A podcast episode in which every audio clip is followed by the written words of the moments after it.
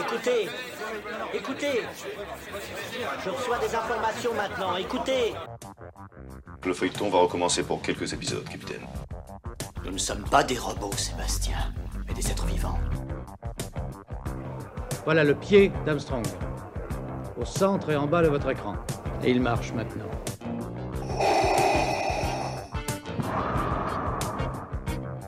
On peut dire aujourd'hui que la science-fiction est bel et bien partout. Tu veux dire qu'on est dans un programme informatique Est-ce vraiment si invraisemblable Le dormeur doit se réveiller. Non, c'est de la science-fiction. Bonjour à toutes et à tous, vous écoutez C'est plus que de la SF, le podcast hebdomadaire sur la science-fiction animé par l'œil de chéri et produit par ActuSF. Aujourd'hui, on va parler de rétrofuturisme, de vitesse et des sœurs Wachowski, bande annonce. On dirait qu'une seule chose intéresse votre fils. Tous les pilotes en. Ne parle que de ça. Le compte à rebours final a commencé. Et apparemment, il ne pense qu'à ça. La course automobile. C'est l'arrivée triomphale du vainqueur, Speed Racer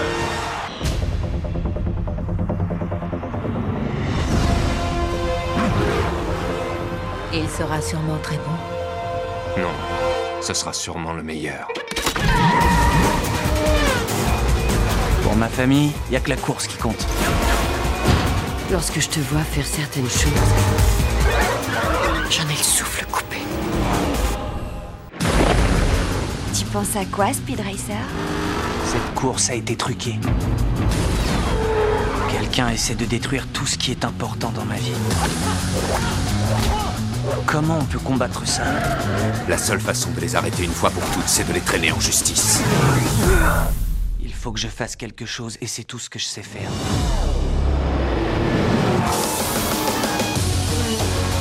Ça n'est pas un jeu, c'est pas des enfants de cœur. C'est pour ça que je viens avec toi. En avant 3, 2, 1. Certains de ces pilotes sont les plus dangereux au monde. Leurs voitures seront probablement équipées d'armes secrètes. Nous avons modifié la Mach 5 pour tenter de contrer leurs attaques. Speed,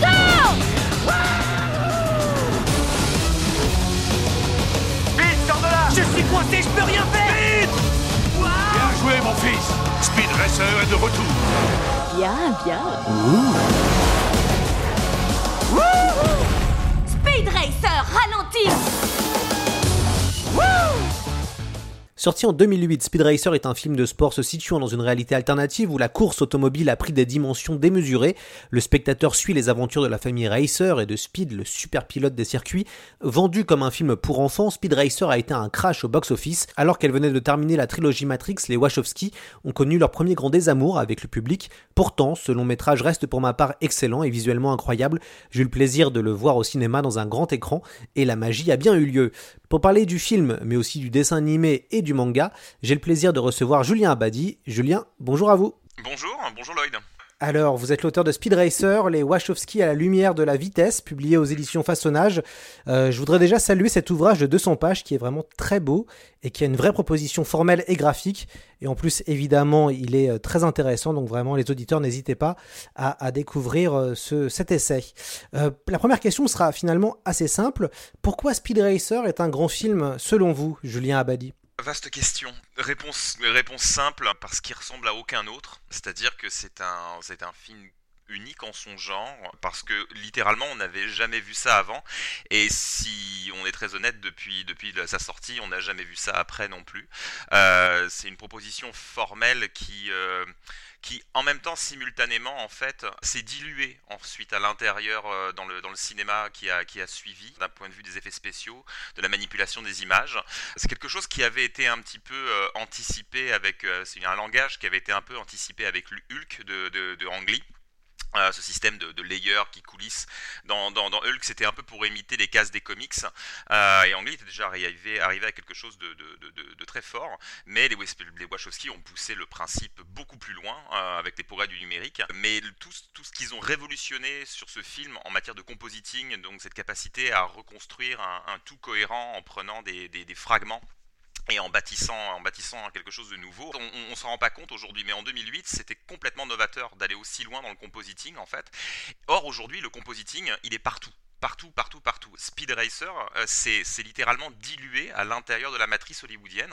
Euh, et aujourd'hui, il y a même des gens qui disent qu'il n'y aurait pas de Mandalorian sans euh, Speed Racer. C'est-à-dire que la fameuse technologie dans le Mandalorian, cette espèce de d'écran hémisphérique sur lequel sont projetés les décors et à l'intérieur duquel les acteurs se déplacent. C'était Collider après une interview des comment dire une interview très éclairante des réalisateurs de John Wick qui étaient en seconde équipe sur Speed Racer et les réalisateurs de John Wick disaient clairement qu'eux, ils ont appris leur métier en seconde équipe sur Speed Racer et que ça avait complètement révolutionné ce qu'on croyait savoir à l'époque du compositing et qu'aujourd'hui le film est en réalité partout. C'est-à-dire qu'il est nulle part et partout à la fois. Et de, de, la sorte, je pense que Speed Racer est l'élixir de ces années qui pour moi sont des années magiques qui s'étendent grosso modo de Matrix à Avatar, qu'on j'aime bien appeler effectivement bah, cette décennie 2000-2010, euh, euh, que j'aime bien, j'aime bien parler de décennie mutante parce qu'effectivement c'est le moment où le, numérique et l'analogique ont commencé à se confronter. Ça a fini par une victoire à plat de couture du, numérique. C'est le moment où on a commencé à capter en numérique, à projeter en numérique, à faire des effets spéciaux numériques de manière beaucoup plus intense et, euh, où les deux langages se sont. Ça a fait des films qui sont, c'est ça, qui sont hybrides, qui sont mutants. Ça a commencé avec Matrix euh, et le, fait de cette technologie, enfin le moment où elle a atteint, je, parlais d'aggiornamento dans la, critique que j'avais faite pour, euh, pour Chronic Art à propos de Avatar. Euh, Avatar est le, moment où effectivement on bascule dans la décennie suivante où tout est quasiment apaisé parce que le numérique a gagné, le cinéma mutant, enfin le, le numérique est partout. Et après, à partir de Avatar, on se rend compte que le cinéma peut quasiment faire ce qu'il veut. Il n'y a plus vraiment, grâce au numérique, il n'y a plus vraiment de limite quant à l'imagination d'un réalisateur. Et en fait, pour moi, le, cette décennie charnière dans l'histoire du cinéma, qui est cette décennie 2000, elle s'incarne de la manière la plus pure dans Speed Racer. Il y a d'autres films qui à cette époque pour moi sont aussi forts parce que ils peuvent parler aussi de ça d'une manière ou d'une autre. Je parle du cinéma de Tony Scott dans le livre, mais on peut parler aussi euh, de, de Southland Tales qui a aussi euh, qui a aussi ça. On peut parler de, de, certains certains Spielberg. On peut parler de euh, des Zemkis évidemment de Zemkis pendant cette période avec le Pôle Express qui ouvre la voie de tout ça, du, du, du, performance capture. Donc il y a, y a, plein de films qui, qui peuvent incarner cette décennie, mais pour moi, celui qui l'incarne le plus et qui, à mon avis, va ne faire que l'incarner de plus en plus, euh, c'est Speed Racer. Parce que j'ai le sentiment qu'on est en train de redécouvrir le film en ce moment même, en fait, et que euh, je pense que Speed Racer restera dans l'histoire comme le film symbole de cette décennie-là. Je, sais que vous l'avez fait euh, dans votre ouvrage, mais s'il fallait décrire Speed Racer en un mot, ce serait quoi? Je pourrais le faire de manière, comment dire un peu surprenante euh, en le revoyant. C'est-à-dire que je l'ai beaucoup revu, j'ai travaillé sur ce livre pendant 3-4 ans, et le mot qui m'est resté, peut-être surprendre, hein, mais c'est vitaliste.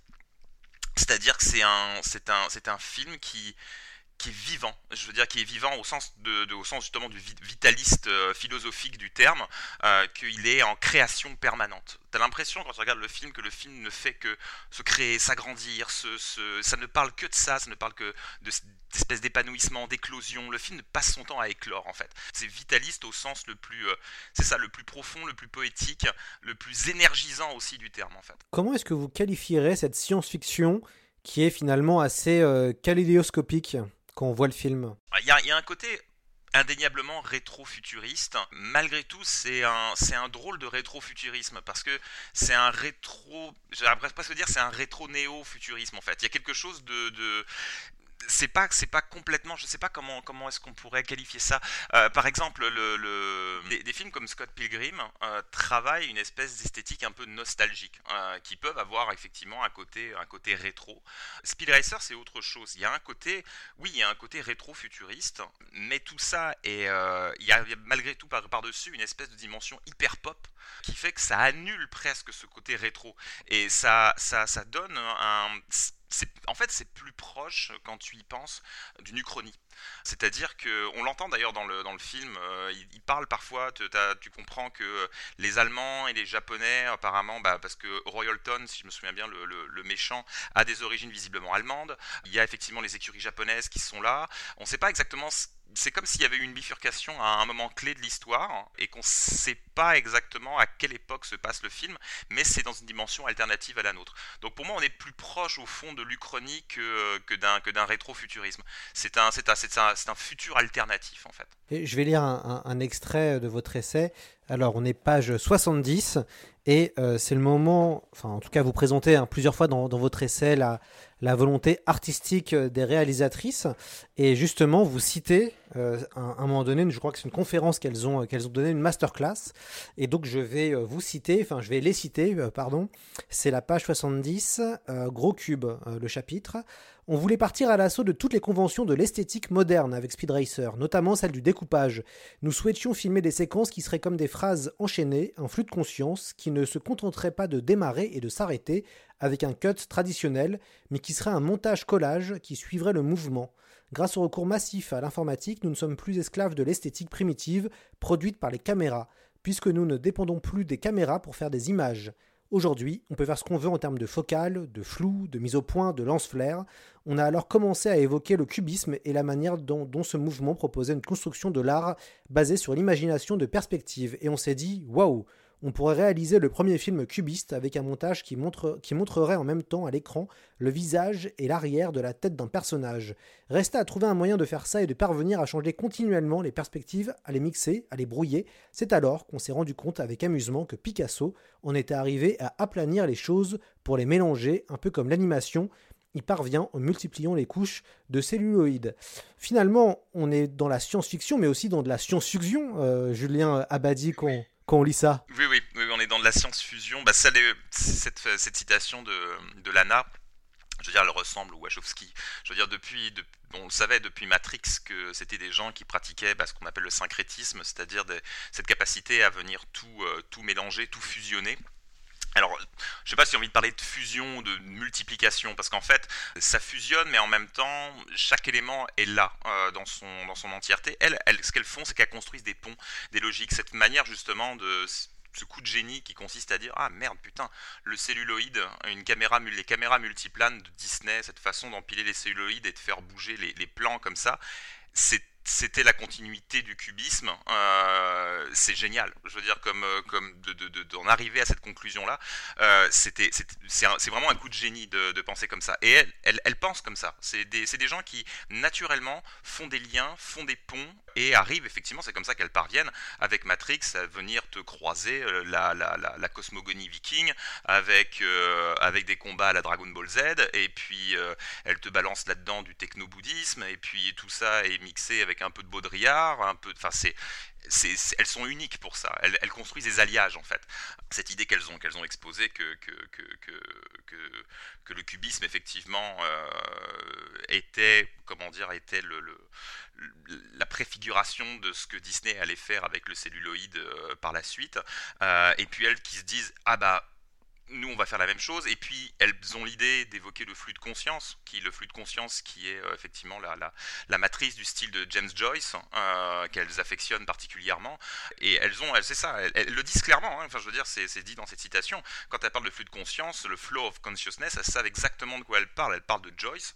C'est des gens qui savent exactement de quoi elles parlent. Et euh, elles, elles viennent fusionner ça effectivement dans, dans, dans, dans, dans ce film. C'est drôle parce que la façon dont elles ont expérimenté cette, cette technique, euh, c'est euh, comment dire, pour faire une espèce de bande démo, voir comment ça fonctionnerait. En fait, elles ont pris le film Grand Prix de Frankenheimer et elles se sont amusées sur Avid, justement, à découper les séquences pour s'amuser à faire des coulissements de layers comme ça, euh, le, les coulissements de couches qu'on voit dans le film, qui, qui, qui, est la matrice du film. Et donc, elles ont expérimenté avec le film Grand Prix de Frankenheimer pour voir si leur, leur idée de départ fonctionnait.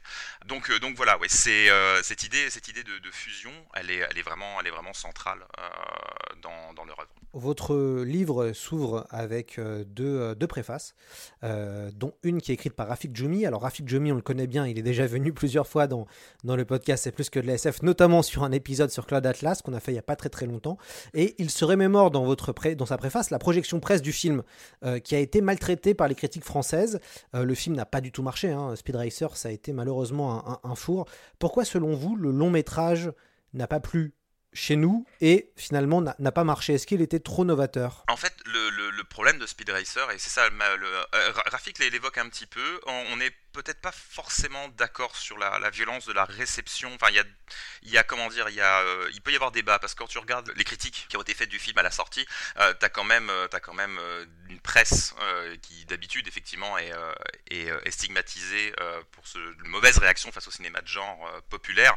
Parmi les meilleures critiques du film, il y en avait deux qui émanaient de Télérama et des Inrecuptibles en fait. Donc, on n'était pas non plus dans la caricature de la critique du cinéma populaire. Cela dit, certains ont été très violents. Les, les attaques les plus violentes sont des États-Unis. quand tu quand tu lis les papiers de la de la presse US, effectivement, c'était c'était vraiment hardcore. Bon, il y a quelques critiques effectivement qui ont été bonnes. Si tu regardes quand même la moyenne des notes sur Allociné en matière de, pour la presse française, c'est 2.3 2.4, un truc comme ça, donc c'est en dessous de la moyenne quand même. Donc il y en a une grosse partie qui ont, qui ont vraiment pas aimé. Et en fait, moi, mon point de vue, c'est qu'ils savaient pas quoi foutre de cet objet. C'est-à-dire qu'il y a, euh, il y a un, un réflexe qu'on connaît bien dans le monde de la critique cinéma, et bon, qu'on retrouve d'ailleurs dans la plupart des milieux, c'est le besoin de ranger les choses dans des tiroirs. L'esprit humain a besoin de classer les choses. Il a besoin de se dire, ok, ça c'est ça, ça c'est ça, ce réalisateur il fait ci, il fait ça, et on a besoin, c'est ça, de, se dire, ce, film-là il va dans ce tiroir, ce film-là il va dans ce tiroir. Et le problème de Speed Racer et des Wachowski en fait en règle générale, c'est que c'est des gens qui sont inclassables dans le sens où justement elles font du syncrétisme. Donc en fait elles prennent les tiroirs et elles les mélangent tous. Donc c'est toujours ce qu'elles ont ce qu'elles ont fait. Et euh, et déjà avec Matrix, on avait un petit peu de ça, parce que t'as le premier film qui fonctionne, euh, mais derrière, les gens ne savent plus quoi foutre de Matrix Reloaded et de Matrix Révolution, et surtout Révolution, qui bascule. C'était c'était Jumi qui expliquait euh, dans un dans un post justement, je me souviens plus quand, après avoir fait son fameux site matrixhappening.net, qui démontait la saga et qui démontait le fonctionnement euh, dialectique, euh, il, en, parlait comme d'un happening de Matrix Reloaded et qui s'était arrêté aux portes de, Révolution parce que Révolution n'était pas encore sorti à l'époque. Il avait, il était parvenu à deviner le dernier plan de Révolution, juste par, par l'analyse, euh, il était parvenu à savoir comment le film allait se terminer. Il s'était pas gouré, mais il avait expliqué lui-même hein, que il trouvait pas le temps de se lancer dans Révolution parce que parvenir à une analyse satisfaisante du film ça t'oblige effectivement à rentrer dans le bouddhisme, à rentrer dans, des, dans, du, dans une réflexion qui, bah, c'est beaucoup, beaucoup, beaucoup de travail. Donc c'est, c'est, c'est, et c'est des films qui ont été mal reçus parce que effectivement le public comme la critique savait pas trop quoi en foutre. C'est pas vraiment des films d'action. C'est des films d'action, mais c'était drôle de films d'action qui, qui pensent, qui te balancent des, des, des tirades, des tirades philosophiques avec l'architecte dans Matrix Reloaded. Et, et c'est ça. Donc ils, ils savaient pas, on savait pas quoi foutre du cinéma des, des sœurs Wachowski. Mais au moins on les avait identifiés. C'est-à-dire qu'on s'est dit après Bound, après euh, Ok, elles sont dans un espèce de cinéma un peu néo-noir, un peu cyberpunk, voilà. On sait, on sait, on sait où elles vont en fait. Et là, elle te balance Speed Racer, qui est un film hyper pop avec des couleurs absolument partout, qui est juste esthétiquement l'absolu, l'absolu, enfin le, le, film le plus absolument différent possible que tu puisses imaginer de Matrix. Donc elles prennent tout le monde à revers. Alors en fait, quand tu regardes bien, le film raconte exactement la même histoire que Matrix. Un élu qui se bat contre le système, qui tente de le faire tomber, en trouvant, en trouvant c'est ça, des réponses à l'intérieur de lui pour, pour, pour trouver effectivement la, la voie pour, pour détruire le système mais tout ça, ça n'a pas, été vu. Tout ce qu'on a vu, c'est, et c'est ce qu'on disait partout, c'est un Spy Kids avec des bagnoles. C'est ce que, comme ça, que le film, le film avait été reçu. Et on ne savait pas quoi faire de ce film.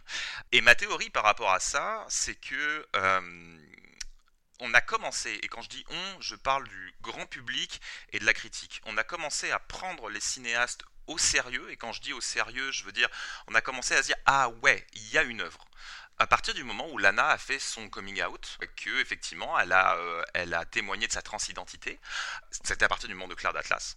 Et à partir de Cloud Atlas, tu t'aperçois qu'il y a une modification dans la réception de leur film. C'est-à-dire que d'un seul coup, tout le monde se dit Ah merde, le voilà le tiroir dans lequel on peut, on peut les ranger. Que ce soit Cloud Atlas, que ce soit Jupiter Ascending, que ce soit évidemment Sense8.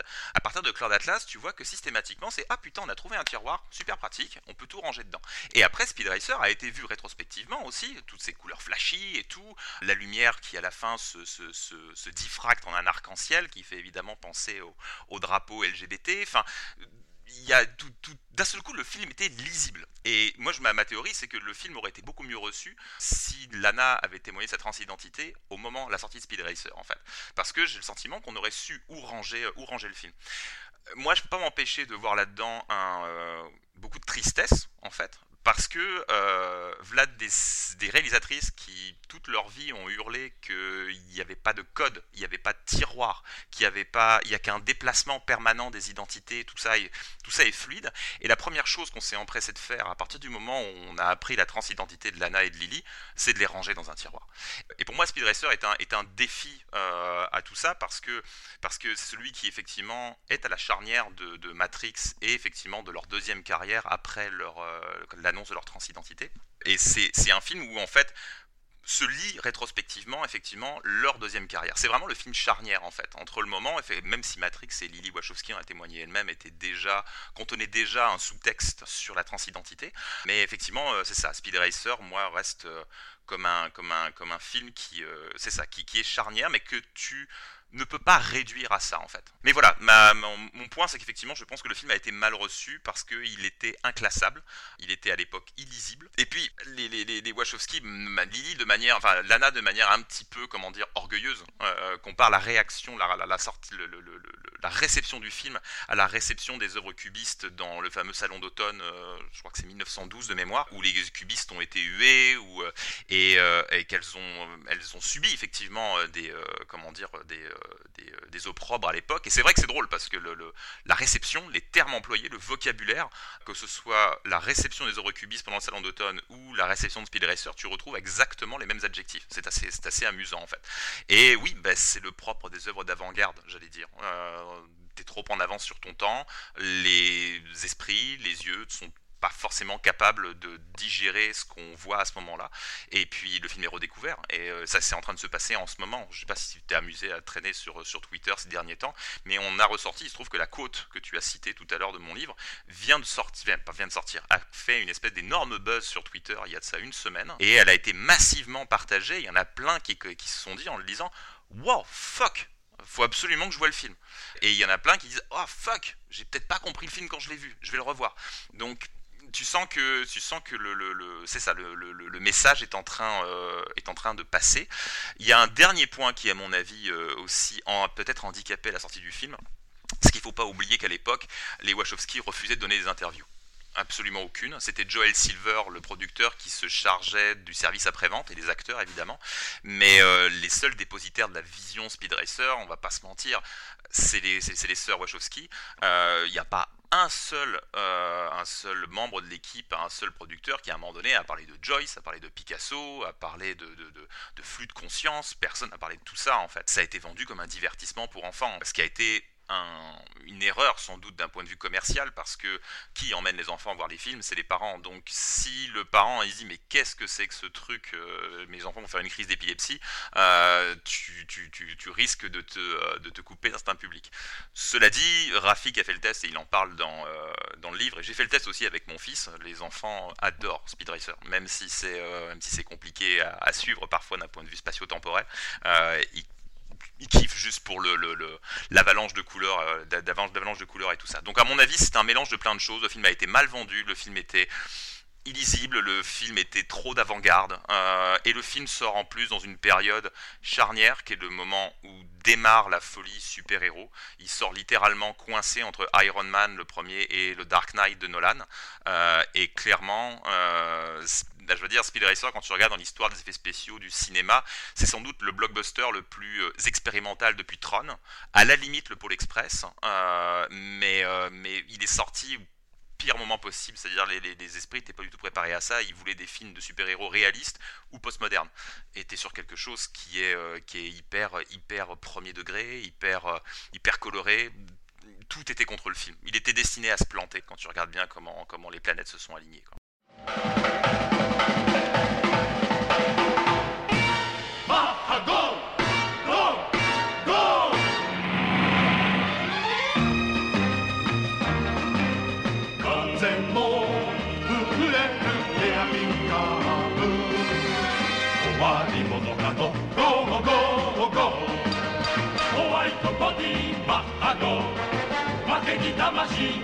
自己。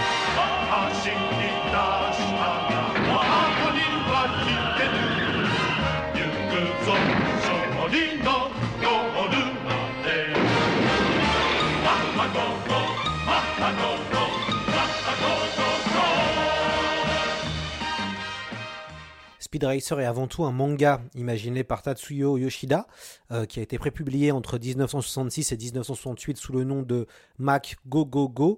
On peut traduire ça en Mac 5, qui est le nom de la voiture de Speed. Go veut dire 5 en, langue nippone. Euh, il est ensuite adapté en, dessin animé. Ce fut euh, un succès au Japon et puis aussi aux États-Unis, puisqu'il est exporté sous le nom de Speed Racer aux USA. Pouvez-vous nous parler un petit peu de cette série, Julien Abadi? Est-ce que vous l'avez regardé justement pour préparer votre essai? Je l'ai regardé, pas en entier. Euh, j'ai regardé plusieurs épisodes. Euh, j'ai vraiment, vraiment surfé d'un épisode à l'autre euh, pour justement checker quelles étaient les références entre les, comment dire, entre les, qu'est-ce que les Wachowski, de, qu'est-ce qu'ils avaient, qu'est-ce qu'ils avaient gardé au fond euh, du film. La, série, on, ne s'en rend pas forcément compte en France parce qu'en en fait, je voudrais bien savoir quand est-ce qu'elle a été diffusée en France. Moi, j'en ai pas le souvenir. J'ai pas le souvenir de l'avoir vue quand j'étais gamin. Euh, alors peut-être qu'elle est passée sur une chaîne à un moment donné. Moi, je suis de 1980, donc peut-être qu'elle a été diffusée avant. Mais j'ai pas l'assentiment qu'en France, il y a une aura culte autour, euh, autour de ce, de ce dessin animé. C'est tout autrement aux États-Unis aux États-Unis, euh, Speed Racer est complètement un objet pop culturel. C'est-à-dire que lorsque le film débarque, lorsque la série débarque donc au début des années 70, les gamins deviennent dingues devant Speed Racer. C'est que c'est un langage, hein, un type d'animation auquel les spectateurs, les jeunes spectateurs américains n'étaient absolument pas habitués. Et, ils découvrent comment dire, c'est ça, un dessin animé qui va, qui va vite, avec des, des enjeux, des enjeux forts, avec des, euh, ce, ce, jeune homme, ce jeune homme courageux. Les, les ligues de vertu à l'époque euh, aux États-Unis étaient vent debout contre le film, vent debout. Bon, ça te fait ça fait doucement rigoler aujourd'hui parce qu'il est assez inoffensif le dessin animé finalement. Mais voilà, c'était, euh, bah, tu sais, on les a subis aussi, hein, ces nous dans les années 80 avec les, les, dessins animés du club Dorothée qui, qui débarquaient. les, les, Américains ont vécu, ont vécu le, même, c'est ça, dans les années 70 avec Speed Racer. Mais, euh, les gamins, et notamment Lana et Lily Wachowski le, disent, elles couraient en sortant de l'école pour aller regarder Speed Racer. Euh, c'était, euh, c'était, c'est ça, c'est vraiment leur dessin animé préféré, et c'est pour ça d'ailleurs que Speed Racer, vous le retrouverez un peu partout dans, dans, les, dans les objets pop culturels aux États-Unis. Il n'est pas rare de passer dans une rue de Los Angeles et de tomber sur une murale avec, avec Speed Racer ou des, des t-shirts. Ou, et t'as pas vraiment ça en France. Alors évidemment, avec la mondialisation de la culture, le, le film euh, c'est déporté et, euh, et, enfin pas le film, la, série s'est déportée et c'est devenu aussi un objet un peu plus pop en France, mais, euh, mais ça a d'abord été effectivement récupéré par les Américains. Le truc qu'il faut retenir quand même par rapport à ça, c'est que c'est un entre guillemets un juste retour des choses parce que le personnage de Speed est inspiré du personnage d'Elvis dans un film qui s'appelle L'amour en quatrième vitesse, d'un film des années fin des années 50 si mes souvenirs sont exacts. Et, euh, donc bon, c'est un juste retour des choses en fait que le, film soit revenu sur ces terres. Euh, c'était original. C'était un film déjà très très pop, euh, L'amour l'amour en quatrième vitesse. oui, L'amour en quatrième vitesse, c'était Viva Las Vegas. Je me souviens plus. Viva Las Vegas, je crois que c'est le titre original et c'était L'amour en quatrième vitesse en titre français, quelque chose comme ça. Je vais lire un, extrait euh, de l'essai, euh, page 29-30. Euh, donc là, c'est vous qui écrivez à ce moment-là. Souvent présenté comme un membre à part du corpus wachowskien, Speed Racer en est à l'inverse la plus simple expression. Il est cette ligne de basse qui reste de, qui reste de leur cinéma une fois ce dernier purgé de ses instruments les plus bruyants, un sentiment d'accélération. Malgré la symphonie motorisée à laquelle le film nous invite, on a moins affaire ici à une vitesse de déplacement, cette agitation aveugle, gratuite, oppressive, telle qu'elle s'exprime depuis que le système en a fait son bras armé, qu'à une vitesse de libération, un mouvement intérieur qui permet de s'échapper, de vaincre l'oppression, de l'inertie. Et c'est bien cette vitesse de l'esprit davantage que le pied du pilote qui imprime au, film son allure folle, c'est bien le spectacle cinétique de cette pensée en déplacement, ce mouvement calligraphique musical dont chaque bolide serait comme le Stradivarius ou le pinceau effilé, que les Wachowski vont lancer à l'assaut du capitalisme financier, c'est bien son pouvoir de réorganisation enfin qui permettra au héros, comme il l'a permis à tant d'artistes modernes avant lui, de plier l'espace-temps à ses désirs. Ce qui est très intéressant dans votre essai, Julien, c'est que vous revenez beaucoup sur la vitesse puisque quand même le film va très très vite en termes de montage, en termes d'émotion aussi. Moi, la vitesse, c'est un, sujet qui me passionne depuis toujours. Enfin, plus que la vitesse, c'est le rapport au temps. Euh, et donc, à la vitesse, euh, puisque la vitesse c'est le temps plus l'espace. Et c'est quelque chose qui qui voilà, qui me fascine depuis toujours. Enfin, on a tous ces petits traumas. Moi, je, c'est, ce rapport au temps est très important chez moi. Du coup, les films qui parlent de vitesse, euh, c'est des films qui viennent naturellement me chercher. J'ai un, un rapport à ça qui est, qui est, qui est presque, c'est ça, presque intime. Et, et, quand je découvre Speed Racer pour la première fois, j'ai bah, voilà, quand je vois le truc, je me dis mais j'ai simplement jamais vu ça de ma vie. J'ai jamais vu un film qui va aussi vite de toute ma vie. Et pour être très honnête, depuis sa sortie, j'ai jamais revu un film qui était capable qui atteint cette vitesse-là en fait. Et donc j'étais, oui. Man, Max Fury Road peut-être non? En termes de. Oui, c'est le premier qui, bah, en plus je l'avais écrit lors d'une petite recension que j'avais fait pour mon blog. Effectivement, lorsque j'ai vu Mad Max Fury Road, je me suis fait ok, j'avais jamais vu ça depuis Speed Racer. Malgré tout, il y a dans bah, Speed Racer me bouleverse, c'est-à-dire que je, finis, j'ai vu le film 30 fois pour écrire le livre, euh, je finis toujours en larmes. Le, film produit quelque chose chez moi que un Fury Road n'arrive pas à produire. Fury, Fury Road produit de la sidération, produit euh, une excitation, produit tout ça, mais il y a quelque chose dans ce que fait, ce que font les, sœurs Wachowski dans Speed Racer, c'est plus que ça en fait. Parce qu'elles arrivent à toucher à quelque chose de, bah, peut-être parce que ça me, ça, me, ça me concerne, mais quelque chose de, de plus intime, de plus euh, presque métaphysique en fait. Leur, euh, parce que justement, j'en parle dans, dans cet extrait que vous avez lu, il y a une vitesse intérieure dans Speed Racer. Euh, c'est-à-dire qu'elle parle de la vitesse de l'esprit. Euh, elle parle de la, capacité de l'esprit à atteindre, parce que Deleuze appelle la vitesse absolue en fait.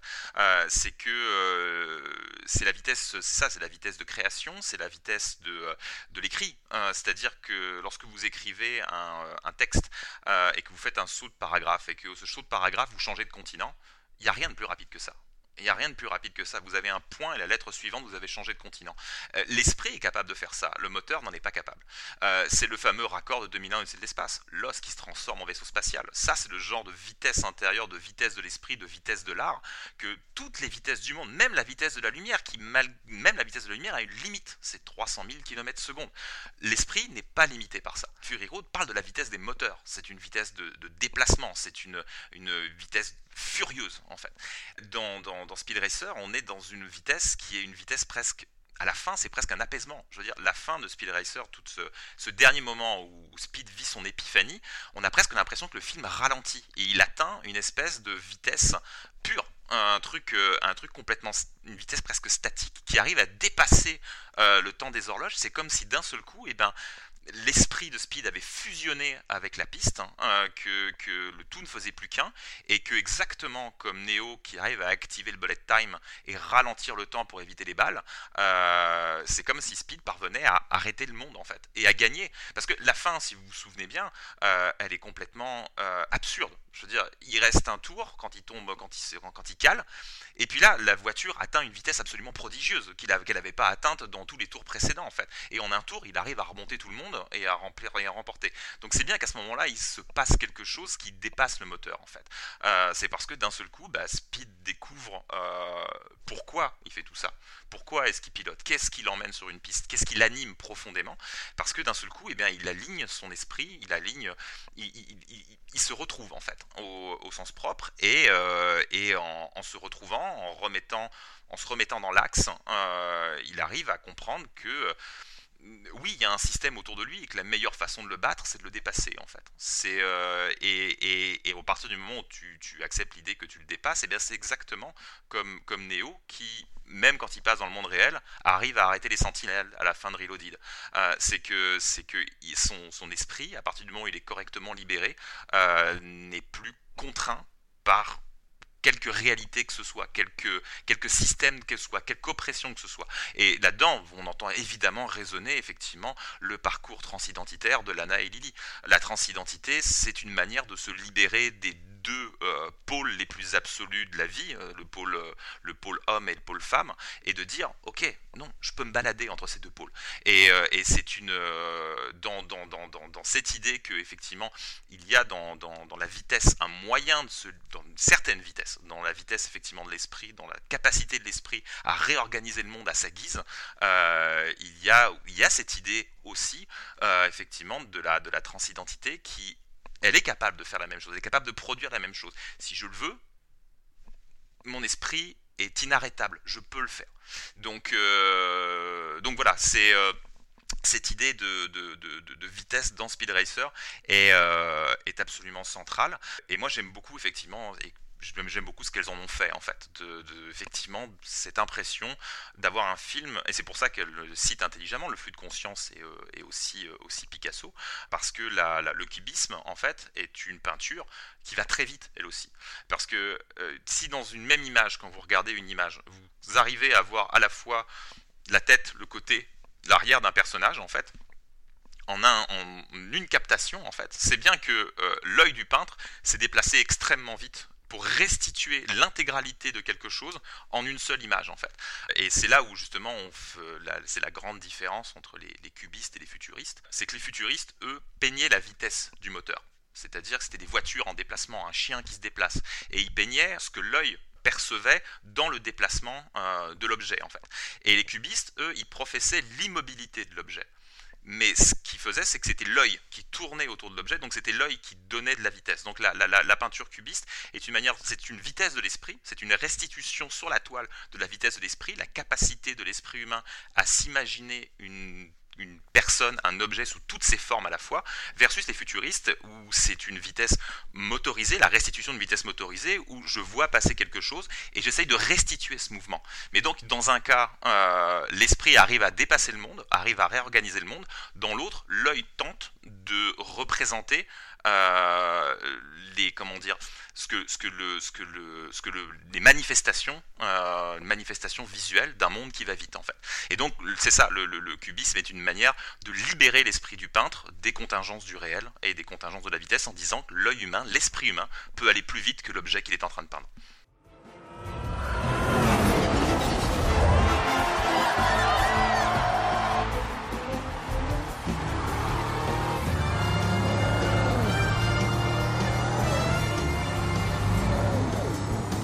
Local fan favorite speed racers gobbling up this track. Assolutamente, una stella nascente che vince gara dopo gara. Let us hope he does not make the same mistakes that his brother made. On va revenir sur quelques euh, séquences un peu clés euh, du film. Le, long métrage s'ouvre sur une séquence euh, de course très belle qui mêle le flashback ainsi que la présentation des personnages. vous, vous, évoquez d'ailleurs six couloirs temporels. Speed poursuit la voiture fantôme de son frère mort quelques années plus tôt. je ne sais pas pour vous, mais cette ouverture est vraiment incroyable. les enjeux sont résumés à une vitesse folle. Et c'est assez fascinant et c'est très beau d'ailleurs de voir les deux voitures se faire la, se faire la course finalement, la voiture fantôme et euh, Speed qui tente de rattraper le record euh, de son frère disparu. Mhm. Euh, pour moi, c'est simplement de mémoire la plus belle ouverture que j'ai vue au cinéma en fait. Il y a des ouvertures que je chéris énormément. Enfin, il y a l'ouverture d'Octobre Rouge que j'aime énormément. Il y a, c'est ça, il y a beaucoup d'ouvertures qui sont qui sont toujours bluffantes. Il y a 2001, 2001, j'en parle beaucoup parce que parce que c'est le film préféré de Lana et que et que clairement le la fin du film est un, hommage à, la fin de, à la fin de 2001, au moment où toutes les couleurs euh, commencent à traverser euh, l'espace intersidéral. Mais le, le Speed Racer, cette, cette, introduction, je veux dire, elle est, en fait, ce qui se passe avec cette introduction, c'est qu'elle est tellement forte, tellement puissante, hein, que tu as l'impression que le film va courir après pendant, tout le, pendant tout, le, tout le reste, en fait. Il va courir après pour essayer d'égaler euh, la puissance de cette séquence. De mon point de vue, il y parvient, parce qu'effectivement, les 5 dernières minutes, pour moi, dépassent en puissance ce qui a été présenté, parce que les 5 dernières minutes sont la réponse à ces 20 premières minutes. Les 20 premières minutes exposent effectivement ces six couloirs temporels qui se mélangent, et surtout, c'est euh, frappant comme les, les images coulisses sur Speed, c'est-à-dire que les souvenirs arrivent, couvrent le visage de Speed, comme s'il était dépassé par ses souvenirs. Or, dans la dernière course, il y a beaucoup moins de souvenirs qui l'envahissent, et les souvenirs sont sous son visage. C'est-à-dire qu'il a réussi à prendre symboliquement et euh, formellement de la hauteur en fait et il est plus recouvert par ses souvenirs il a c'est derrière lui il se les rappelle il se les remémore il les aligne mais il est plus dépassé par ça donc c'est vraiment une réponse. Mais cette introduction, pour y revenir, elle est, euh, elle est d'une, elle est, juste brillantissime. Elle fait un, comme tu dis, ça, raconte les événements à une vitesse folle. Euh, il arrive à présenter quasiment tous les protagonistes en, en quelques minutes, c'est ça, en 15-20 minutes. Et non seulement les protagonistes, mais les enjeux sous-jacents, en fait. C'est, c'est, vraiment très étonnant. Et cette, cette idée, effectivement, que, que sur la même piste coexistent le présent et le passé, alors qu'il y a aussi un hommage aux jeux vidéo, à ces voitures qui, lorsque tu joues aux jeux vidéo, tu, tu as souvent ce qu'on appelle la trajectoire fantôme, hein, une voiture fantôme devant toi qui incarne le temps le plus rapide au tour que tu aies effectué dans une course. Et pour voir si tu es plus rapide que le tour précédent, en fait, tu fais la course contre ta propre voiture fantôme. Euh, il y a clairement un, hommage aux, jeux vidéo à ce moment-là. En tout cas, ça m'y a fait euh, fortement penser. Mais le film en fait vraiment quelque chose de, vraiment très beau, parce qu'il y a cette idée effectivement du passé euh, qui se conserve, hein, qui est là, qui est toujours là, et, effectivement le, le présent qui s'imprime dessus. Et tout ça, venant littéralement sur un circuit sans rouler en fait. Donc ça dessine un petit peu cette espèce de spirale temporelle hein, qui est un peu le, comment dire la figure géométrique majeure de Speed Racer. Quand on regarde les spirales sont partout dans Speed Racer. Euh, tu as tu as donc les, circuits qui sont construits de manière spiralée, tu as les voitures qui sont capables de spiraler également, tu as le système effectivement de layer où tu as l'impression que le film passe son temps à faire ça comme une espèce de, de, plan séquence euh, de, une fractale. J'aime bien l'idée de la fractale parce que c'est vraiment ça. C'est le film est construit comme une fractale d'un point de vue formel. Et, euh, donc oui, cette séquence te pose tous ces enjeux formels euh, de suite. J'ai découvert dans mes recherches, effectivement, je savais que les, les Wachowski étaient fans d'un comment dire, d'un réalisateur d'anime qui s'appelle Yoshiaki Kawajiri. Pour ceux qui ne connaissent pas de nom, ils connaissent peut-être Ninja Scroll, qui est sans doute son, euh, le dessin animé qu'il a, qu'il a réalisé le plus, le plus connu. Et je sais qu'elles sont, elles sont fans absolument. Euh, les agents de Matrix sont directement inspirés des, euh, de, personnages de Wicked City. il faut voir Wicked City, il y a des personnages qui sont... C'est, le copier-coller de l'agent Smith en fait. C'est vraiment frappant. Et dans le film qu'elles ont produit et qu'elles ont réalisé en seconde équipe, euh, qui est Ninja Assassin. Il y a des hommages, notamment le combat final, qui est un hommage direct au Ninja Scroll de, Kawajiri. Et Kawajiri, elles l'ont même invité sur Animatrix. Euh, à réaliser le segment programme et à scénariser le segment World Record. Donc bref, elles aiment beaucoup Kawajiri et, euh, pour, cette recherche, pour le livre, j'ai plonger plus profondément dans l'œuvre de Kawajiri et je suis tombé sur un court métrage qu'il avait réalisé sur une série de courts métrages qui s'appelait Neo Tokyo. Euh, je crois qu'il y avait Rintaro aussi, euh, Kawajiri, je me souviens plus du nom du troisième. Je crois que c'est Otomo. Je crois que c'est Otomo le troisième réalisateur. Et donc il se trouve qu'il a fait un court métrage sur une course de voiture futuriste.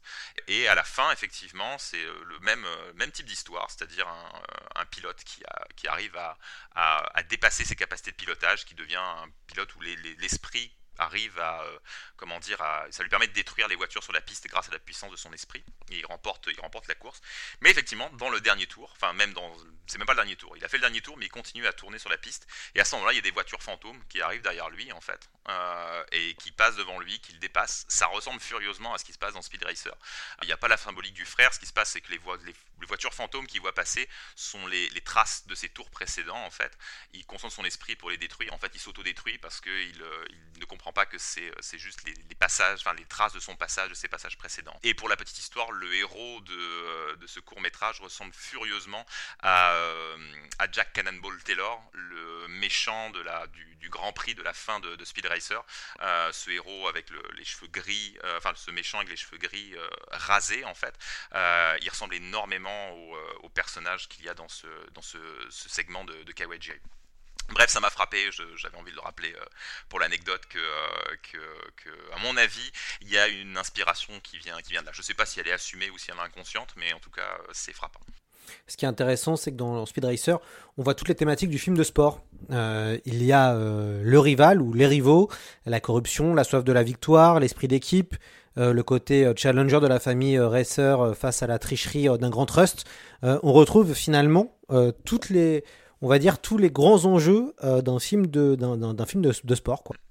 Oui, c'est un pur film de sport. Euh, c'est ma, deuxième grande passion. L'un de mes films préférés, c'est L'Enfer du dimanche d'Oliver Stone, qui d'ailleurs a des, comment dire, il y euh, similitudes dans le langage très éclaté, très, très fragmenté.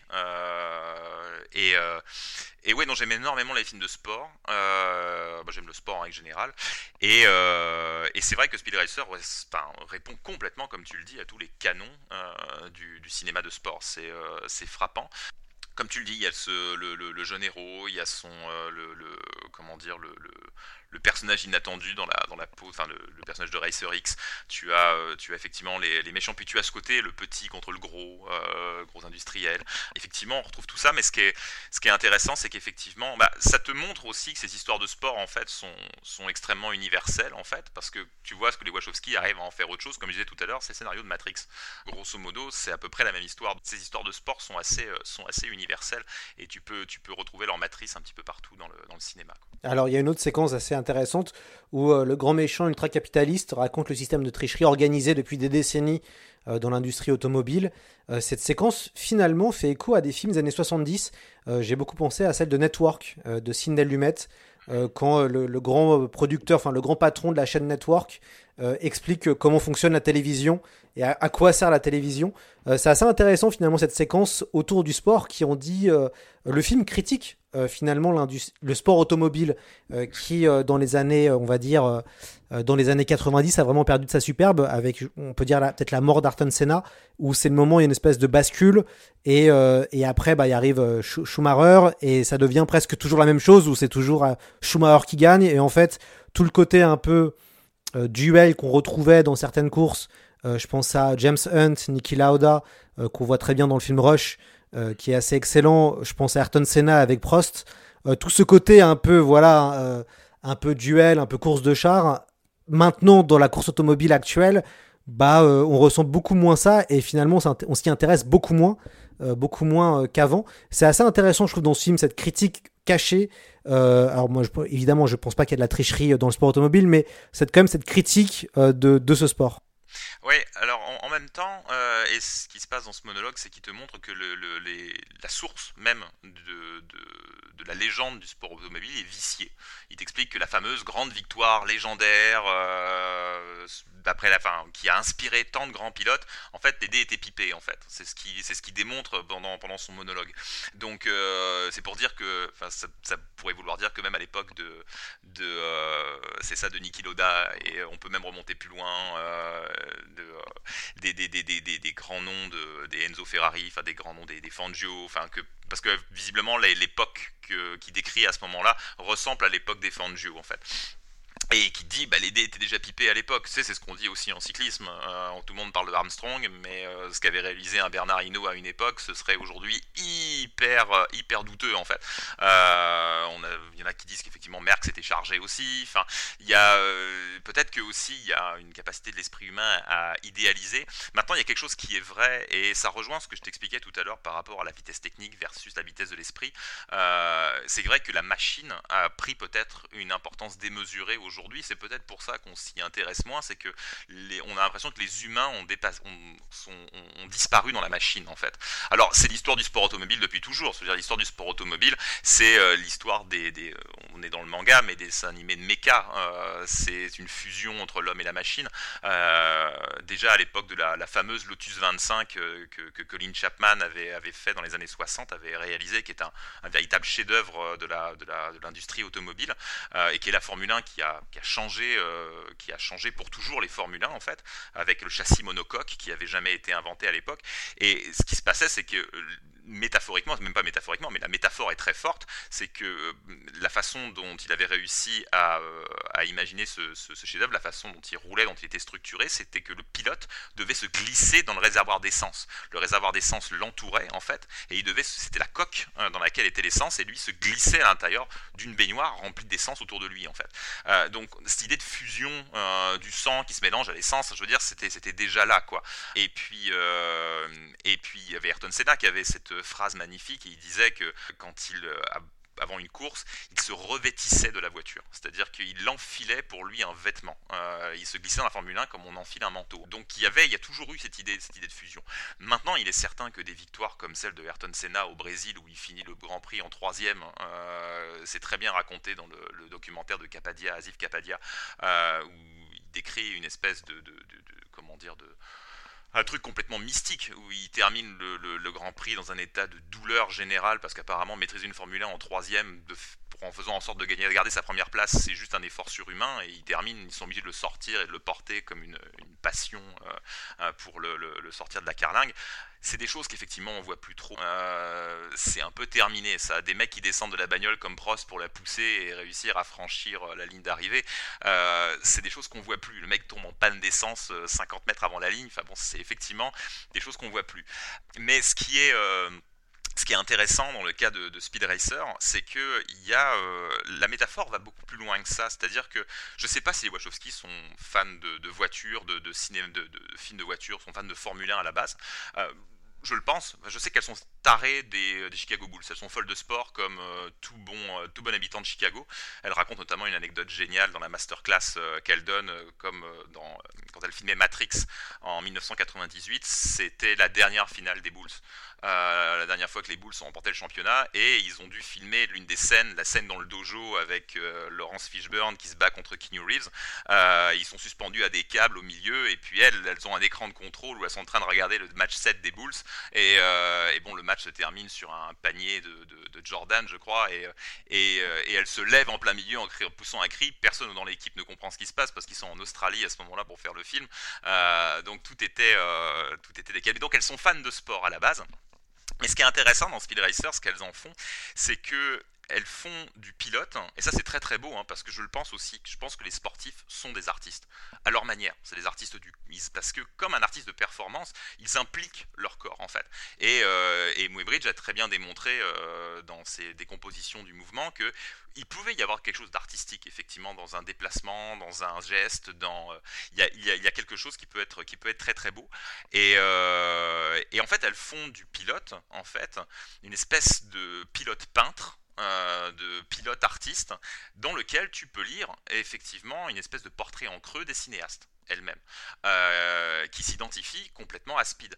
Et quand tu regardes comment est-ce qu'elles ont eu à lutter contre les grands studios, euh, tu comprends très vite qu'en fait l'ultra-capitaliste c'est Time Warner, tu comprends très vite que euh, Speed c'est euh, elle, et, que, ce monde c'est Hollywood en fait, et, que, et elle, le raconte très bien parce que le, elle s'en parle dans quasiment toutes les interviews qu'elles ont données à partir de Claude Atlas lorsqu'elles ont repris la parole.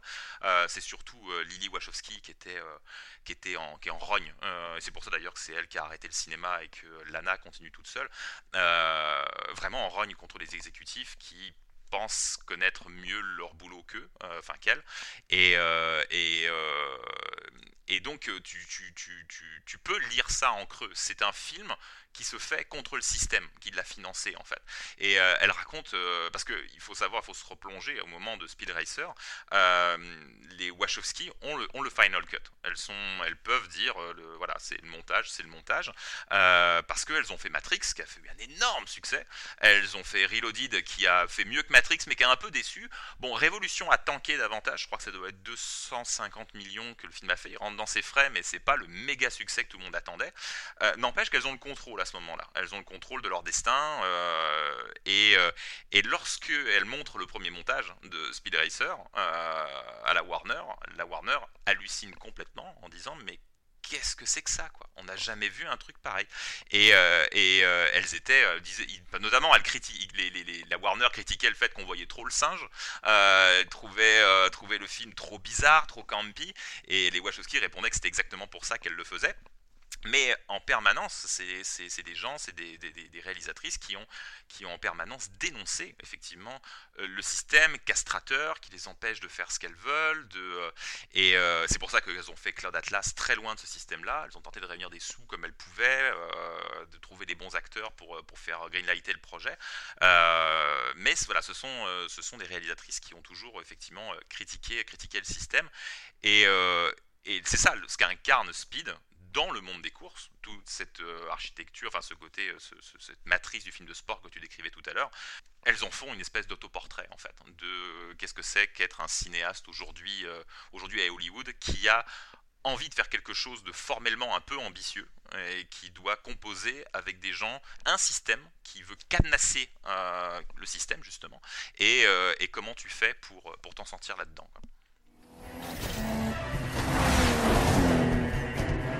Come on, you're falling behind.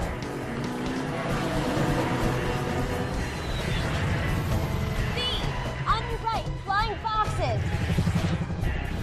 Got him.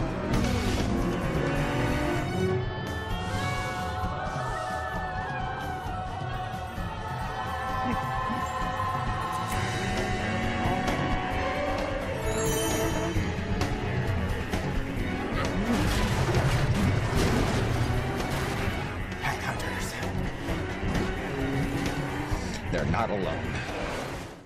Le film, à un moment donné, euh, s'en va vers Casa Cristo, donc il y a un peu euh, le, grand, rallye avec euh, plusieurs courses, euh, qui est vraiment une des, grandes séquences euh, un peu emblématiques euh, du film. C'est le moment où on voit vraiment tout le talent de John Gaeta. Alors, c'est le monsieur effets spéciaux euh, des Wachowski qui a écrit aussi euh, une, euh, préface euh, euh, pour, pour votre ouvrage.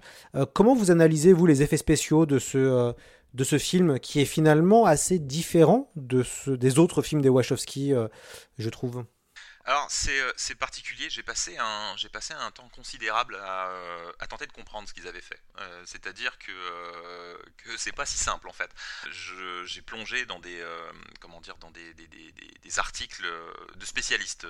Il y, a des- y a des sites qui sont effectivement spécialisés là-dedans et avec des, des articles de, de, ça, de 10 000, 15 000 signes qui t'expliquent ce qu'ils ont fait. Le problème c'est qu'ils ils te bombardent de références, euh, de références de logiciels, de, de- de- termes très techniques. Et c'est assez compliqué de savoir euh, quand ils te parlent de, pipeline, quand ils te parlent de, je, me souviendrai plus de tous les de tous les termes scientifiques, enfin en tout cas techniques qu'ils utilisent. J'ai pas ce que je disais, ce que j'expliquais à John Guetta lorsque je lui parlais par mail. Moi, j'ai pas le background technique pour comprendre effectivement voilà qu'est-ce qu'ils ont fait précisément. Et c'est ce que j'expliquais à John Guetta d'ailleurs lorsque je lui ai envoyé le livre terminé euh, la petite dédicace que je lui ai envoyée. Je disais que pour moi le, le plus beau compliment que je pouvais lui faire c'était que j'ai vu le film 30 fois je suis toujours incapable de comprendre comment ils sont parvenus à un tel miracle en fait. C'est pour moi le, film est extrêmement technique mais malgré tout la technique ne l'envahit jamais. Il y a toujours c'est toujours au service euh, d'une histoire d'une poésie. C'est à dire que même la poésie enfin le- la poésie du film émane des effets spéciaux. Euh, ils ont réussi à donner l'impression de quelque chose d'extrêmement évident de facile alors que derrière c'est un c'est un appareillage ex- extrêmement complexe euh, qui est qui est derrière. Alors malgré tout enfin j'ai quand même j'ai quand même creusé pour comprendre comment est-ce qu'ils avaient fait tout ça tout part d'une technologie qui s'appelle le QTVR, euh, le QuickTime Virtual Reality, qui est un procédé technique qui avait été inventé par Apple dans les années 90, qui permettait de créer à l'époque des images en 360 degrés, des, euh, des bulles en fait. Pour ceux qui ont jou- déjà joué à Myst 4, Myst 4 utilise cette technologie. Alors aujourd'hui, les, les- les photos en 3D étaient, enfin pas en 3D, hein, hémisphériques sont assez, on en retrouve partout aujourd'hui sur Google Maps, mais euh, ou ailleurs d'ailleurs. Mais euh, à l'époque, effectivement, on faisait pas trop ça, mais la technologie avait été plutôt enterrée en fait. Euh, elle était sortie ça dans les années 90, tout le monde trouvait ça rigolo, mais personne n'avait vraiment fait quelque chose d'artistique. Et c'est euh, ça, c'est Guetta qui euh, a récupéré effectivement ce, procédé-là et, qui s'est dit ah on pourrait atte- atteindre une, esthétique très originale si on utilisait ça et si on faisait, on créait des bulles et, on faisait bouger les spectateurs, pardon les acteurs et les véhicules à l'intérieur de cette bulle en fait. Et, euh, et de multiplier les bulles de prendre plein de bulles pour chaque scène de construire une nouvelle bulle pour euh, et, et ensuite de empiler toutes ces bulles les mettre les unes dans les autres les stacker comme euh, comme du stack des layers sur Photoshop et puis de, de comme sur Photoshop ben, de, de- tu peux tailler à l'intérieur d'un layer pour faire apparaître le layer qui est en dessous et comme quand tu fais ça, eh bien, tu peux faire coulisser le layer qui est derrière euh, et, euh, et donc créer des effets, ce qu'on appelle les effets parallaxes, hein, c'est-à-dire donner l'impression de mouvement en faisant bouger les, les deux plans d'une image. Et donc voilà, de créer des effets parallaxes, euh, effets parallaxes par là. Mais ils le disent, euh, enfin Guetta l'explique très bien en fait. Euh, Tout ça, euh, la, matrice de tout ça, euh, c'est le cinéma virtuel. Ce qui, c'est le, pionnier du cinéma virtuel à Hollywood, euh, je veux dire, il faudra qu'un jour l'histoire du cinéma euh, rende plus, euh, comment dire, plus clairement hommage à Gaeta, à Dan Glass et à, euh, j'ai oublié le Librairie, c'est Paul Librairie, je crois. C'est le trio qui était sur Matrix, partic- particulièrement Matrix Reloaded, parce que Dan Glass n'était pas sur, sur Reloaded. Le trio, en fait, qui invente l'Universal Capture à l'époque sur Matrix Reloaded, et surtout le cinéma virtuel, qui est en fait la transposition de tous les outils physiques du cinéma à l'intérieur d'un environnement virtuel, en fait.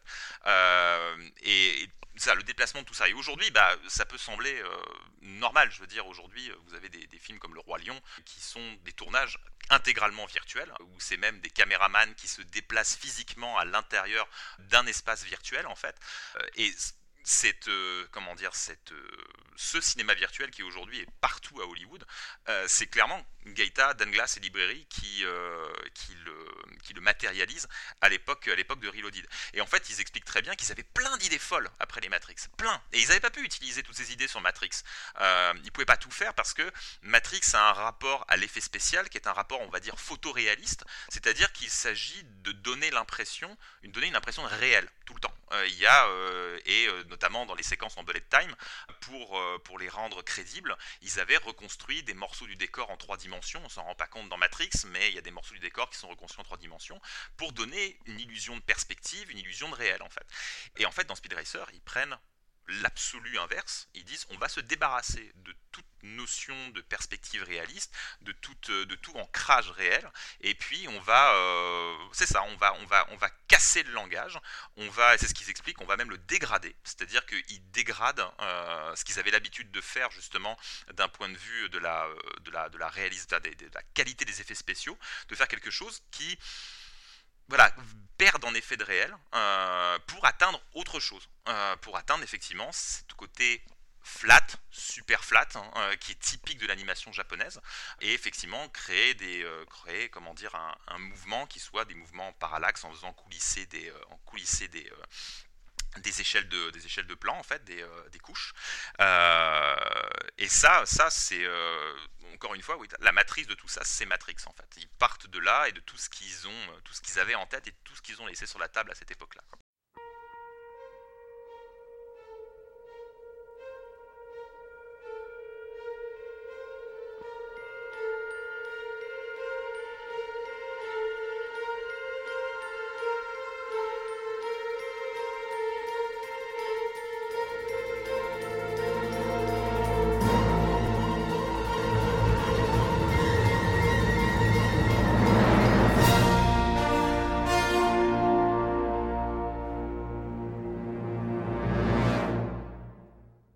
Vous parlez beaucoup des études de mouvement euh, de Edward Muybridge, qui est l'un des pionniers à avoir décomposé des mouvements grâce à la photographie.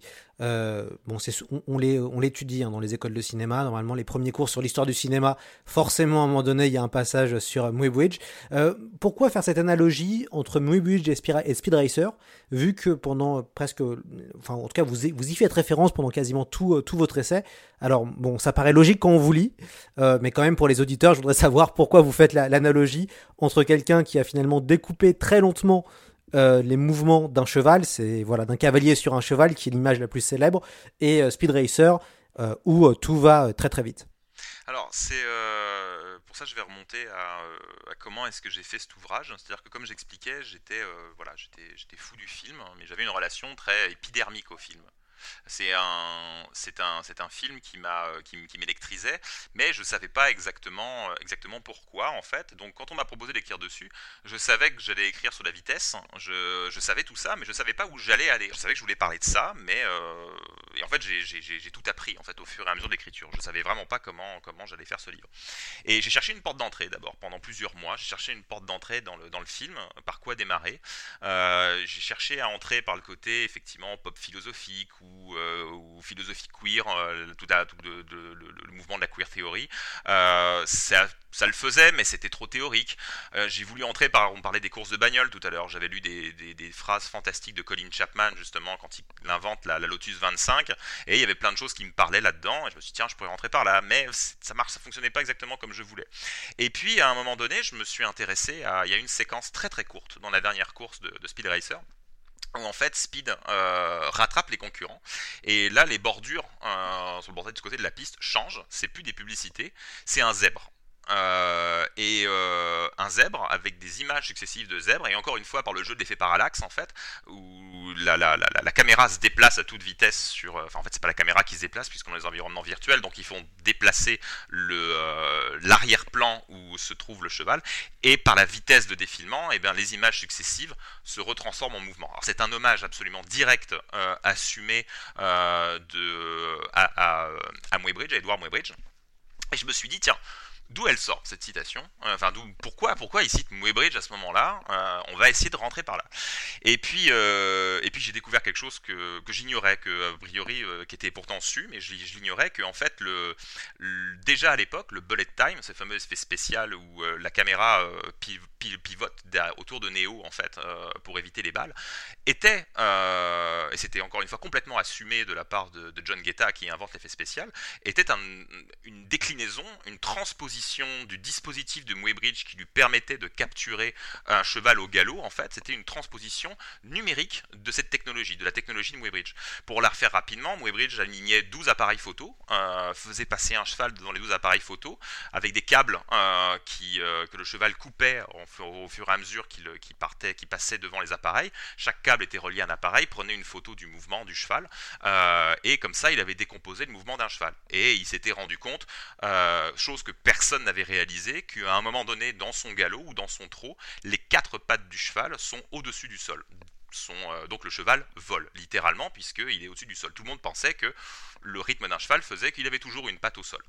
Et en fait, lorsque, John Guetta invente le, le bullet time, qu'est-ce qu'il fait? Il aligne des appareils photo. En plus, pour le premier Matrix, c'était des appareils photo analogiques, parce que les appareils photo numériques n'étaient pas capables d'atteindre la qualité d'image qu'il recherchait, en fait. Donc, c'est des, appareils qui sont alignés, il y en a beaucoup plus que 12, mais qui sont alignés de façon incurvée, tout ça sur un écran vert. Et, euh, en fait, c'est Neo, donc, enfin, Neo, King Reeves ou Laurence Fishburne, font leur mouvement en fait et le mouvement est capturé à la fois par une, caméra qui est, synchronisée euh, à tout ça et capturé également par, euh, par les appareils photo. Et les appareils photo donc décomposent le mouvement et permettent en post-production, grâce à l'écran vert en plus, de venir donner l'impression que la caméra se déplace à l'intérieur du plan euh, pendant, c'est-à-dire que la, séquence du bullet time dure en réalité un dixième de seconde, parce que le temps qu'une balle parvienne sur, un, euh, sur sa cible, grosso modo, disons que ça est un dixième de seconde, mais la caméra donne l'impression de se déplacer à vitesse. Euh, la, séquence est hyper ralentie, mais la caméra se déplace à vitesse réelle. Et donc ils arrivent à, euh, comment dire, à désaccoupler le temps de la caméra et le temps de l'action ce qu'avait fait Muybridge à l'époque, lorsqu'il capture la vitesse de ce, cheval, en fait, euh, ce cheval au mouvement, il ne fait pas autre chose. C'est-à-dire qu'effectivement, ça nous semble très archaïque, mais il faut se reporter à l'époque, en fait.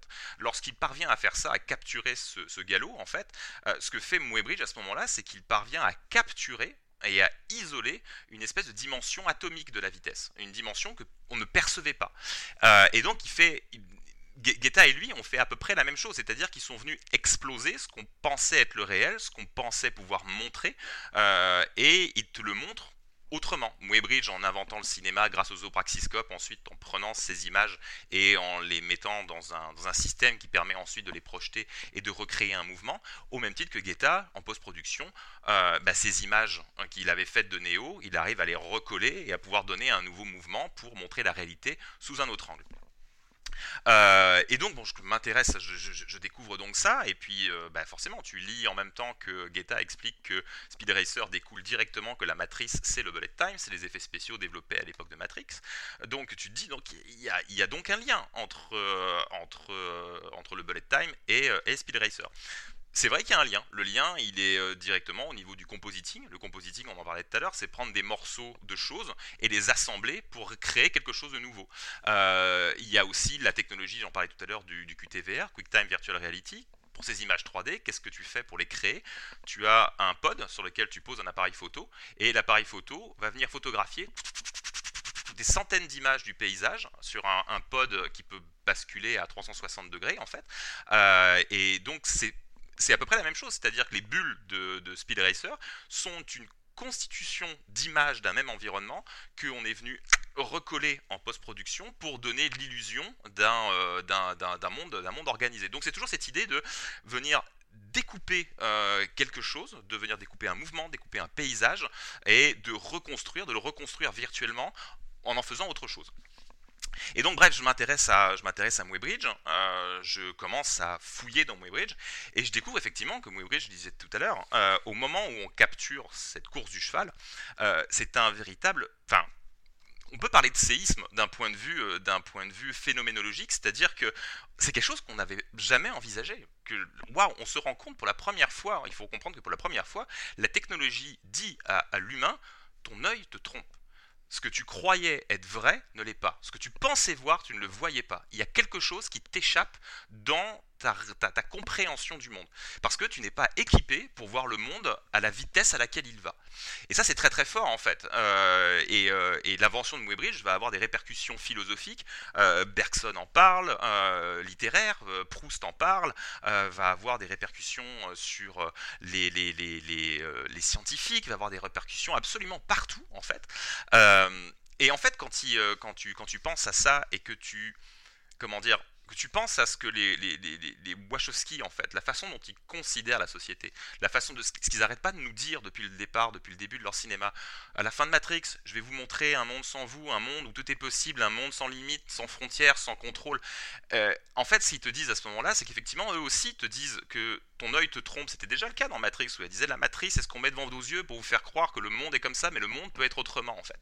Et et en fait, historiquement, Muybridge, ce qu'il fait lorsqu'il fait ses, captures de mouvement, euh, ça a inspiré des, euh, des, artistes comme Rodin, comme Seurat, euh, au moment où ils peignaient, parce qu'ils avaient ils pouvaient peindre les gestes de manière, manière extrêmement précise, beaucoup plus précise qu'avant, grâce à ses études du mouvement, parce que Muybridge a fait des milliers et des milliers d'expérimentations sur plein de types de corps et d'animaux. il a décomposé un nombre incalculable de mouvements. Mais en fait, ce qui s'est passé à ce moment-là, c'est que comme il démontre qu'il y a une partie du monde qui nous échappe, que restituer le monde par le, crayon, par les yeux, c'est impossible. Ce qu'il fait, c'est qu'il pave la voie à l'abstraction.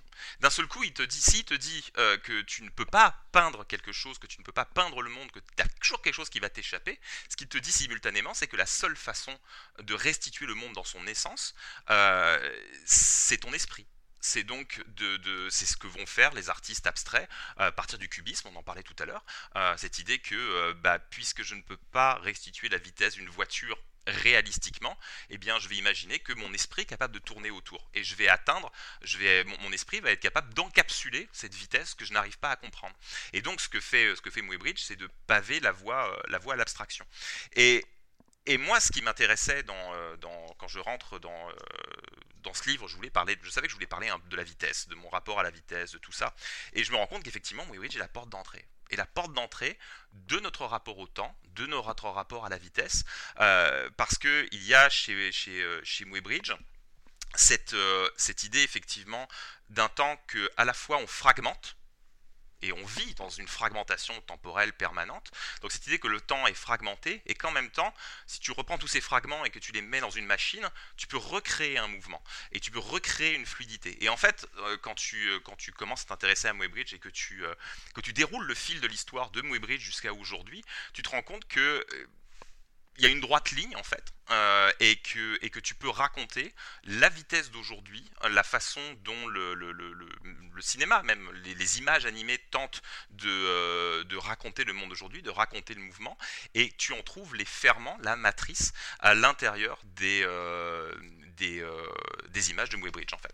Donc je me suis rendu compte de ça, je me suis rendu effectivement, et puis ça, ça, ça, ça résonnait avec ce que j'expliquais tout à l'heure sur la transidentité, que effectivement Muybridge te montre que tes yeux te trompent, que ton, ton, même ton esprit te trompe et que tu es, tu es autorisé à euh, imaginer le monde autrement et que, et que c'est possible, c'est autorisé, que Muybridge a démontré qu'il y avait des choses qui t'échappaient et donc euh, qu'il fallait la seule façon, c'est de, réussir à le représenter, c'est de passer par l'art, de le représenter autrement, de, euh, et donc de s'émanciper. C'est vraiment l'émancipation, s'émanciper du réel, s'émanciper des sens.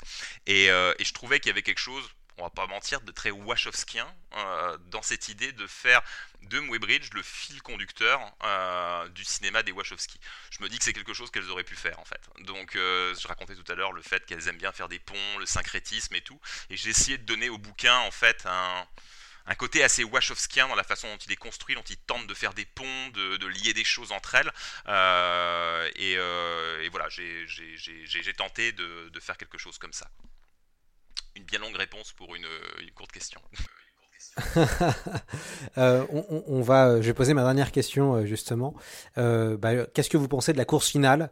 Moi, je la trouve incroyable en termes de, en termes de montage. J'ai vu Speed Racer au cinéma. je l'ai revu hier pour préparer l'émission. Et à chaque fois que je revois le film, j'adore vraiment. Moi, ma scène préférée, c'est la course de fin et les quelques dernières minutes. avec ce moment où il y a une espèce de crescendo avec la musique et ça se finit sur le fameux Speed Racer One euh, de cette journaliste, je pense brésilienne ou autre, où elle hurle comme ça, et, ça se finit sur ça avec ce, ce euh, de couleurs de la ligne d'arrivée. Euh, qu'est-ce que vous pensez de cette vraie... On en a beaucoup parlé, mais vous, en on a- vous en avez déjà beaucoup parlé, mais qu'est-ce que vous pensez, vous, de cette séquence finale qui, finalement, moi je pense, est la meilleure séquence du film? Je pense aussi que c'est la meilleure. Je sais qu'il y en a beaucoup, beaucoup aiment beaucoup l'introduction pour les raisons qu'on a expliquées tout à l'heure. Mais la séquence de fin, pour moi, en- enfin, dépasse tout. Effectivement, moi, ça me, ça, elle me bouleverse systématiquement.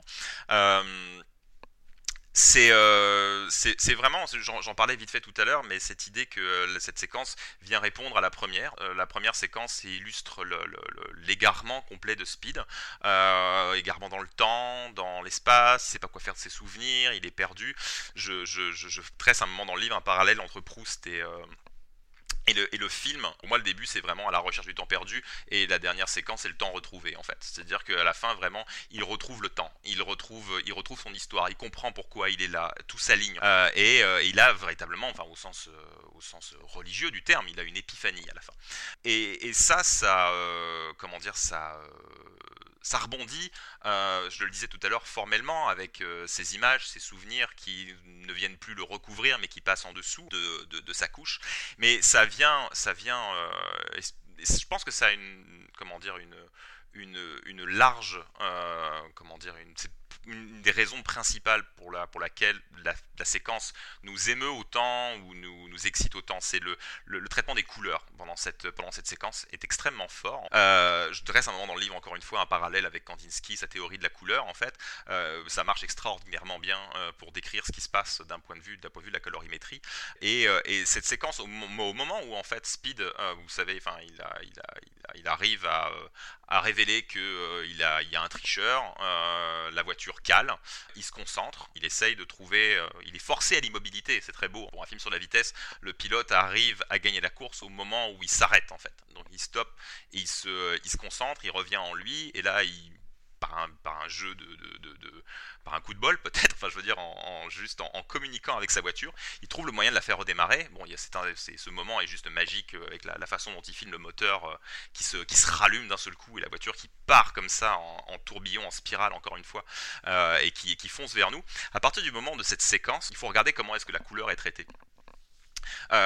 C'est le moment où en fait la couleur se diffracte. Euh, littéralement, c'est-à-dire qu'on parlait tout à l'heure des, images, du, euh, la façon dont on pouvait décomposer un mouvement, la façon dont effectivement tu pouvais remettre en cause des trucs absolus en fait.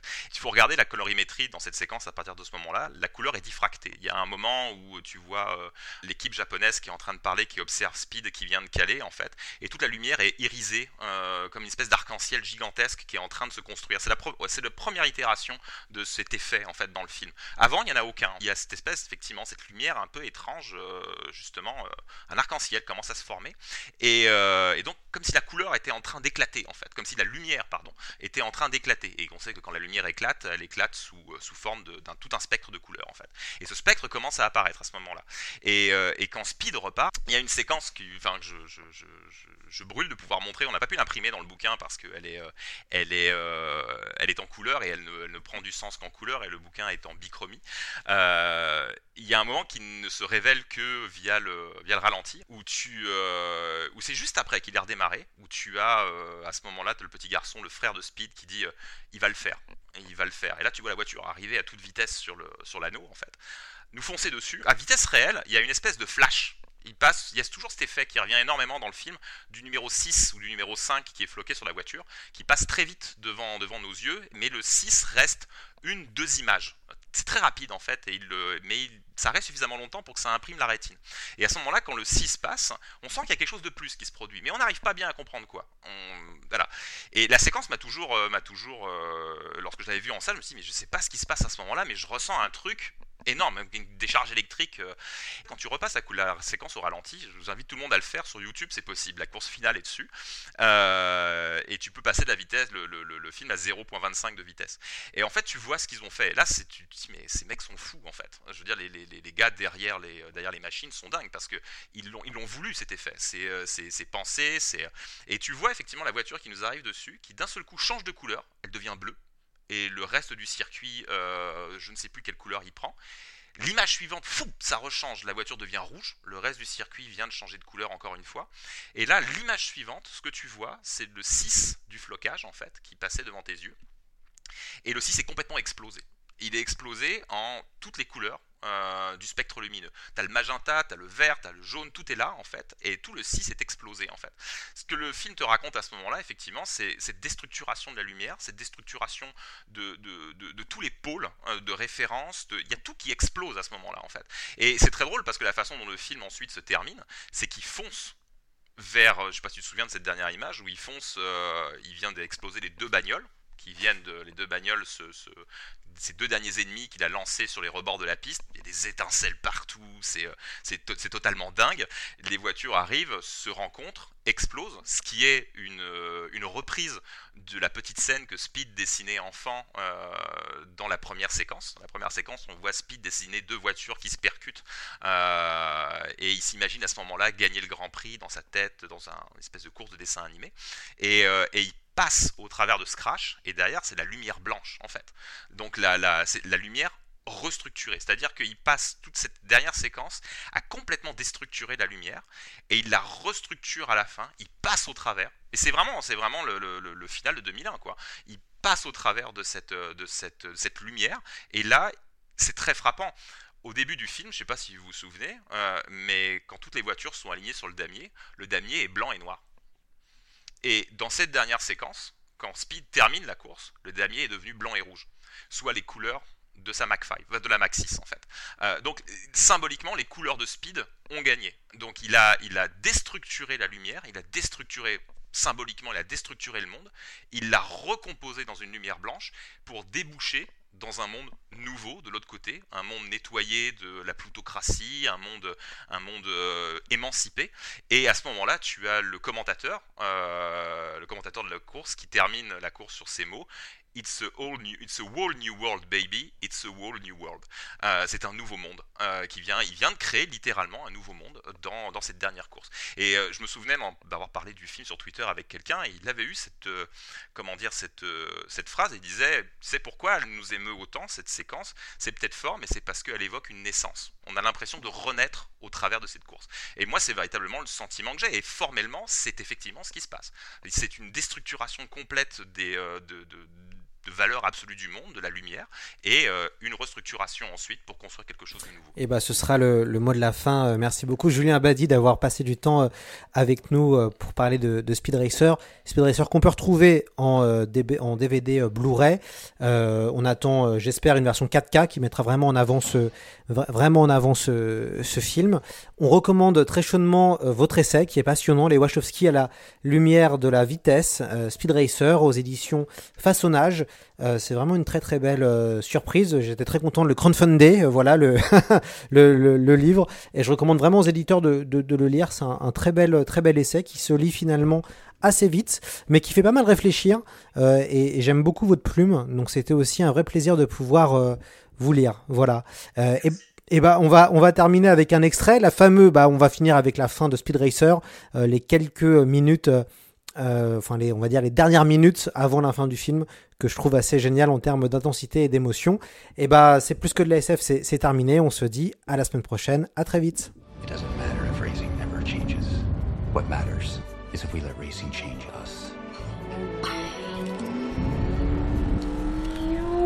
When I'm in a T180, I don't know. Everything just makes sense. No hesitation, nothing phases him. No one seems capable of stopping him. He's on a mission. With a quarter lap to go, Speed Racer is back. Two cars between him and destiny. Here we go again.